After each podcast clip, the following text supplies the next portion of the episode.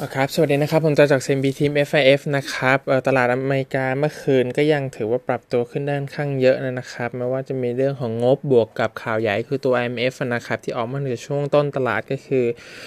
ปรับตัวเลข GDP ลงของปี 2020 เหลือลบ3%เยนเยียนะครับมาจากเรื่องของโควิดแล้วก็เรื่องของการล็อกดาวน์นะครับที่ทำให้เกิด business sudden stop แล้วก็ที่ business value เองนะครับตัว output เนี่ย economic value เนี่ยหายไป 9 trillion USD นี่คือตัวเลขของ estimation นั่นนะครับปีหน้าจะดีขึ้นนะครับบวก 5.8%นั่นนะครับสำหรับฝั่ง global GDP ก็คือเป็น sharp rebound ขึ้นไปจากปี 2020 ฝั่ง US เองเนี่ยปีนี้คาดการติดลบ 5.9%ฝั่งยุโรป 7.5%เอ่อยุเอ่อตัวฝั่งเอเชียในหลาย ๆ ที่นะครับ ก็เอ่อ slow down ลงพวก high growth ทั้งหลายเนี่ยเอ่ออย่างเช่นเวียดนาม อินโดนีเซีย ญี่ปุ่น เอ่อ โทษครับ ทางฝั่งจีนเองนะครับ ก็เหลือประมาณ อย่างจีนเองก็อาจจะต่ำเป้านะครับพื้นที่จะอยู่ประมาณ 3-4%ส่วนใหญ่ก็อยู่ 2-3%โดยคร่าวๆนะครับ แล้วก็ฝั่งเอเชียที่อาเซียนอื่น ๆ ที่ตัวเลขโกรธต่ำกว่าเนี่ยก็จะเริ่มติดลบกันมากขึ้นนะครับ ก็อยู่ประมาณสัก 3% 4%เหมือนกันในภาพรวมๆนะครับ ซึ่งฝั่ง US EU เนี่ยก็ติดลบมันค่อนข้างหนักพอสมควรเเรื่องของหุ้นรายตัวนะครับกลุ่มแบงก์เองก็อย่างของฝั่ง US เนี่ยเริ่มออกมามากขึ้นนะครับ สิ่งที่น่าจะเป็น guideline ที่เกิดขึ้นคือเรื่องของ provision ทั้งหลายที่เกิดที่มันปรับตัวสูงขึ้นนะครับเนื่องจากว่าแบงก์ตั้งสำรองให้สำหรับหลายๆ sector นะครับเท่าที่ JP Morgan เขียนออกมาให้เนี่ยก็จะมี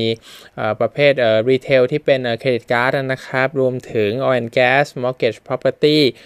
ฝั่งออโต้ด้วยเหมือนกันนะครับที่มัน slow down ตามตัว business ไปแล้วก็มีความเสี่ยงเพิ่มสูงขึ้น ด้าน activity ฝั่ง global market นะครับ trading volatility สูงขึ้น อันนี้ก็ revenue เพิ่มขึ้นนะครับอย่างไรก็ตามในภาพรวมก็ไม่สามารถที่จะชดเชยสำหรับเรื่องของฝั่งโลนได้นะครับที่จะต้องตั้งสำรองเพิ่มขึ้นมาก็จะเป็นประเด็นหลัก ซึ่งแบงก์ในวันนี้เองก็จะมีอีกเหมือนกันนะครับ Goldman Wells Fargo ผมจะว่ามี City อีกนะครับ ลักษณะการใช้ไลน์น่าจะออกมาเป็นรูปแบบคล้ายๆกันนะครับ เพียงแต่ว่าแตกต่างกันเรื่องของดีกรีมากขึ้น ซึ่งเท่าที่เห็นหุ้น ที่ตัวหลีดตลาดขึ้นมาส่วนใหญ่จะเป็นกลุ่มเทคทั้งหมดนะครับ Amazon Google Netflix ผู้ที่ได้รับประโยชน์หรือ Microsoft เองนะครับซูมด้วยเหมือนกันไม่ว่าจะมี Impact เกี่ยวกับข่าวมาเรื่องของ Security Leak ออกไปนะครับ ก็ปัจจุบันก็ยังปรับขึ้นอยู่นะครับผมใจว่าเขาก็พยายามที่จะตีกรอบแล้วก็มี preventive measure มากขึ้นเกี่ยวกับเรื่องนี้นะครับตลาดเองรีบาวขึ้นมาค่อนข้างเยอะนะครับ แล้วก็ เออเห็นว่าเราน่าจะกลับเข้ามาสู่อีกช่วงหนึ่งช่วงสุดท้ายเหมือนกันนะครับ ว่าตลาดจะ เป็นฝั่ง bullish V shape recovery ขึ้นไปเลยหรือเปล่านะครับ หรือว่าจะม้วนกลับลงมาอีกสักรอบหนึ่งนะครับ น่าจะเป็นทางแยกสำหรับบูนแบร์สำหรับการไฟท์แล้วก็ reality check มากขึ้นนะครับเอ่อ information ที่มันยังมิสออกไปจากตลาดแม้ว่าทุกคนจะรู้อยู่แล้วว่างบมันจะไม่ดีเออหลาย ๆ อย่างมันจะไม่ดีก็คือมันจะ how long นานแค่ไหนนะครับ ความไม่ดีมันจะรุนแรงมากแค่ไหนเออที่ pricing ไปเมื่อช่วงเดือนมาร์ชเนี่ยไม่ดีที่สุดจริงหรือเปล่านะครับ เนื่องจากว่า GDP เองเออเท่าที่ผมมันอ่านดูในข่าวเข้าใจว่าในภาพรวมส่วนใหญ่ออกมาจะฮิตมากที่สุดนี่ก็คือช่วงควอเตอร์สนะครับ quarter สามน่าจะค่อยๆดีขึ้นแล้วก็ quarter สี่ค่อยกลับมาเป็น positive อย่างอ่อนๆกันนะครับ ซึ่งตลาดหุ้นอาจจะ represent lead forward ไปแล้วเป็นไปได้นะครับ แต่ว่าหลายๆอย่างก็ต้องกลับมาเช็คเรื่องของ Data กันอีกทีหนึ่งเนื่องจากว่าเรื่องของ e a r n i n g เองการ guidance ก็ความไม่ชัวร์มันก็มีค่อนข้างเยอะนะครับ น่าจะต้องค่อยๆประเมินกันไป แล้วก็ผมลองไปกดดู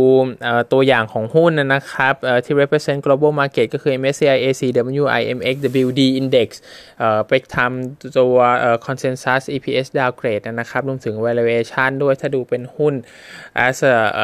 ตัว equity asset เนี่ยเป็นเหมือนหนึ่งใน asset ที่จะลงทุนนะครับณปัจจุบัน EPS ถูกดาวเกรดลงมาอยู่ใกล้ๆกับเลเวล2016-17 โดยคร่าวๆนะครับ index level เองก็เทรดเลเวลนั้นคล้ายๆกันเหมือนกันเพียงแต่ว่าตัว PE เนี่ยมันไม่เหมือนกันแล้วนะครับ PE ปัจจุบันเนี่ยณตอนนี้ forward เนี่ยเด้งขึ้นไปใกล้ๆกับช่วงที่เป็นก่อนลงซะด้วยซ้ำมันนะครับ ถ้าเกิดไปดูฝั่ง US เนี่ย PE เองเริ่มทำ new high ไปแล้วด้วยนะครับ เนื่องจากว่าตัวตลาดเองก็เด้งขึ้นมาค่อนข้างเยอะ 20 กว่าเปอร์เซ็นต์เกือบ30%นะครับ ในขณะเดียวกัน E มันหายไปนะครับ PE ก็เลยเด้งขึ้นมาเยอะ ซึ่งผมคิดว่าจังหวะนี้เองถ้าเกิดจะซื้อต่อเนี่ยน่าจะต้องเป็นการในมุมมองของการซื้อแล้วโฮไปเลยจนถึงปีหน้านะครับ เพื่อให้ EPS มันเอ่อ rebound กลับขึ้นมาอย่างค่อนข้างชัดเจนนะครับ คือซื้อแล้วต้องถือยาวจริงๆ ในขณะที่เรื่องของห่วงเวลานะครับ เรายังมีความเสี่ยงอยู่ค่อนข้างเยอะวันเดือนนี้เพิ่งเดือนที่ 4 ยังมีเวลาอีกตั้งมากพอสมควรนะครับสำหรับการที่จะมองมาถึงปีหน้าเลยซะทีเดียวเพราะฉะนั้นเนี่ยตลาดเองอาจจะมีการย่อยอยู่บ้างนะครับผมเชื่อว่า investor หลายๆคนอาจจะลังเลมากขึ้นที่จะซื้อไล่ตามจากตรงนี้นะครับเเพราะฉะนั้นอาจจะมีแรงขายออกมาบ้างก็ต้องระมัดระวังไปด้วย แล้วก็ถ้าเป็นไปได้ profit taking ไประดับหนึ่งผมคิดว่าไม่เสียหายอะไรนะครับ เนื่องจากว่าตลาดมันขึ้นมาค่อนข้างเยอะแล้วรอ accumulate buy รอบใหม่ ไม่ว่าจะ new low หรือไม่ new low ก็ตามนะครับ น่าจะเป็นจังหวะที่ดีขึ้น ซึ่งถ้า new low แน่นอนแรงขายมันจะเยอะมากเป็นพิเศษ หรือมี event อื่นเพิ่มขึ้น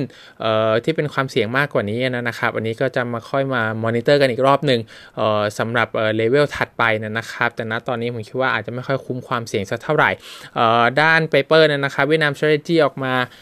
publish เรื่องของตัวกลุ่มหุ้นที่มี cash level มากพอที่จะต้านทานเรื่องของ Impact ของฝั่งโควิดได้นะครับ เขาก็มีฟิลเตอร์เรื่องของทั้งเออ DE ต่ำกว่าหนึ่งเรื่องของ liquidity trading เอ่อเรื่องของ market cap ที่จะพอลงทุนได้นะครับ แล้วก็ net cash level ถ้าเทียบกับ market cap เนี่ยมากกว่า 50%ขึ้นไป เขาก็ได้ list มากรุ๊ปหนึ่งนะครับ แต่ว่าเอ่อตัวที่น่าสนใจเนี่ย อย่างตัว sector เองเนี่ยนะครับทาง VNDirect เองก็มองว่ากลุ่มที่เป็น oil related play เนี่ยน่าจะ price in อะไรกันไปเยอะพอสมควรแล้วนะครับ น่าจะพอมี room สำหรับการปรับ rebound ขึ้นไปได้นั่นคือมุมมองของเขานะครับแม้ว่าราคาน้ำมันโลกเท่าที่ผมเห็นตอนนี้เองก็ยังไม่ได้ขึ้นสักเท่าไหร่แม้ว่าจะมีเรื่องของ supply cut ก็ตามนะครับมันก็เป็น risk อันหนึ่งที่ตัว VNDS VNDirect เองอาจจะยัง take ไม่สุดหรือเปล่านะครับมันก็ตามเขามองว่า average pricing ของราคาน้ำมันน่าอยู่ประมาณสัก 40-45 เหรียญนะครับ ซึ่งอย่างที่ผมเคยเรียนมาก่อนหน้านี้ ถ้ามันจะขึ้นไป average ทั้งปี 45 จริงๆ เราจะต้องเจอกัน sharp strong rebound มาก ๆ ของราคาน้ำมันนะครับ เนื่องจาก quarter หนึ่งอยู่ประมาณ20เอ่อ20ปลายๆ30เอ่อต้องเด้งขึ้นไปมากกว่าระดับ 50-60 สักช่วงหนึ่งนะครับ แล้วก็ flat out ไปถึงจะเมนเทนเข้าไปได้เอ่อเพราะฉะนั้นเนี่ยมันก็ยังเป็นความเสี่ยงอยู่ระดับหนึ่งเพียงแต่ว่ากลุ่มเอ่อปิโตเวียทั้งหลายเนี่ยมันค่อนข้าง high cash level พอสมควรนะครับ นั่นก็ซึ่งสิ่งที่เขามองว่าในลองก็เทอมแล้วเนี่ยน่าจะ price in ไปแล้ว อีกตัวหนึ่งที่น่าสนใจที่ผมเห็นเข้ามาคือตัว fertilizer นะครับ เนื่องจากว่าทางเวนเดเรกก่อนหน้านี้ point out มาเหมือนกันว่า เป็นตัวที่ได้ประโยชน์จากราคาน้ำมันที่ลดลงนะครับทาง DPM เองเนี่ยก็มี net cash อยู่ค่อนข้างมากพอสมควรเหมือนกันนะครับ มากกว่า 50%เข้ามาอยู่ในฟิลเตอร์ของทาง VNDirect ด้วยนะครับ เพราะฉะนั้นผมคิดว่าแล้วดูจากที่หุ้นที่มันพยายาม bottom out ออกมานะครับ น่าจะยังพอมี upside อยู่บ้าง อันนี้ก็ on จากชาร์ตเหมือนกันนะครับสำหรับที่มันเป็น downtrend มาโดยตลอด แล้วก็เริ่มเห็น bullish divergence มี positive reaction ขึ้นมาด้วยจากราคาน้ำมันที่ลดลงนะครับ upside จะพอ trading ได้ระยะสั้นประมาณ9ถึง23%นะครับ แล้วก็ถ้ามี correction ก็คิดว่าน่าจะพอไม่ได้ลงเยอะอะไรสำหรับหุ้นตัวนี้นะครับ อีกอันนึงคือสิงคโปร์ REIT นะครับยัง overweight แล้วก็ทาง analyst เราออก paper มาโดยเฉพาะกลุ่ม retail นะครับ top ตัวที่เป็น add เนี่ยมี CMT FCT SPH REIT แล้วก็อัปเกรดตัว SG REIT ขึ้นมาเป็น add จากเดิมเป็น hold นะครับ top pick คือ CMT สำหรับ strong balance sheet เรื่องของ quality ที่ดีกว่าคนอื่นนะครับน่าจะผ่านเรื่องโควิดไปได้เนื่องจากว่าเขายังมองว่ายังมี downside สำหรับ uncertainty อยู่บ้างนะครับ เช่นระยะเวลาในการเปิดหรือมี impact อื่นเพิ่มเติมหรือเปล่านะครับแม้ว่าในเชิงของ sector เองเนี่ย ทาง analyst เรามองว่าน่าจะ price in ไปเยอะมากพอสมควรแล้วนะครับ แล้วก็น่าจะ เริ่มมองถึงเรื่องของ bottom ได้นะครับ เนื่องจาก valuation เอง นะครับทาง price to book เองเนี่ยเทต่ำกว่า 1 ตัว DPU spread เนี่ยเทอยู่ที่ 5.6%มากกว่า 1.5 HD ในภาพ 5 year mean เนี่ยนะครับก็ถือว่ามากพออมีการปรับตัวเลขอยู่เหมือนกันนะครับสำหรับฝั่ง analyst เราเอา DPU ลง 3-22%นะครับเพื่อ factor in เเรื่องของ three month rebate สำหรับตัวฝั่ง mall นะครับ0-3% rental growth ปี 2020 ถึงปี 2021 ออกเรทลง 2-3%นะครับแล้วก็มีการคัดเรื่องของ operating expense อยู่บ้างนะครับ debt financing เขามองไม่ได้มีปัญหาอะไรนะครับ เนื่องจากว่า leverage เองมันมีลิมิต 45%เขายังมีไม่น่าจะมีประเด็นมากนะครับ cash level บางตัวก็อยู่ค่อนข้างสูง มีการลด operating expense ลงไปด้วยเพื่อเป็นการเซฟออกไปนะครับ รวมถึง bank facility ก็ยังมีรูมอยู่นะครับ เพราะฉะนั้นเรื่องของ refinancing อื่นๆอะไรเนี่ยเขามองว่าไม่ได้มีประเด็นนะครับ ก็จะมี move บางอันที่อาจจะเป็น preemptive เพื่อ support ไว้อย่างเช่นการ cut dividend นะครับ แล้วก็การเพิ่มทุนอันนี้ก็จะเป็นความเสี่ยงนะครับ แต่ว่าในภาพรวมเนี่ยเขามองว่าโดย sector เนี่ยน่าจะ pricing in ไปค่อนข้างเยอะแล้วนะครับ แล้วก็ให้ CMT ด้วยความที่มี quality balance sheet ดีกว่าเป็น top pick สำหรับ sector นะครับ ก็วันนี้มีเท่านี้ครับขอบคุณครับ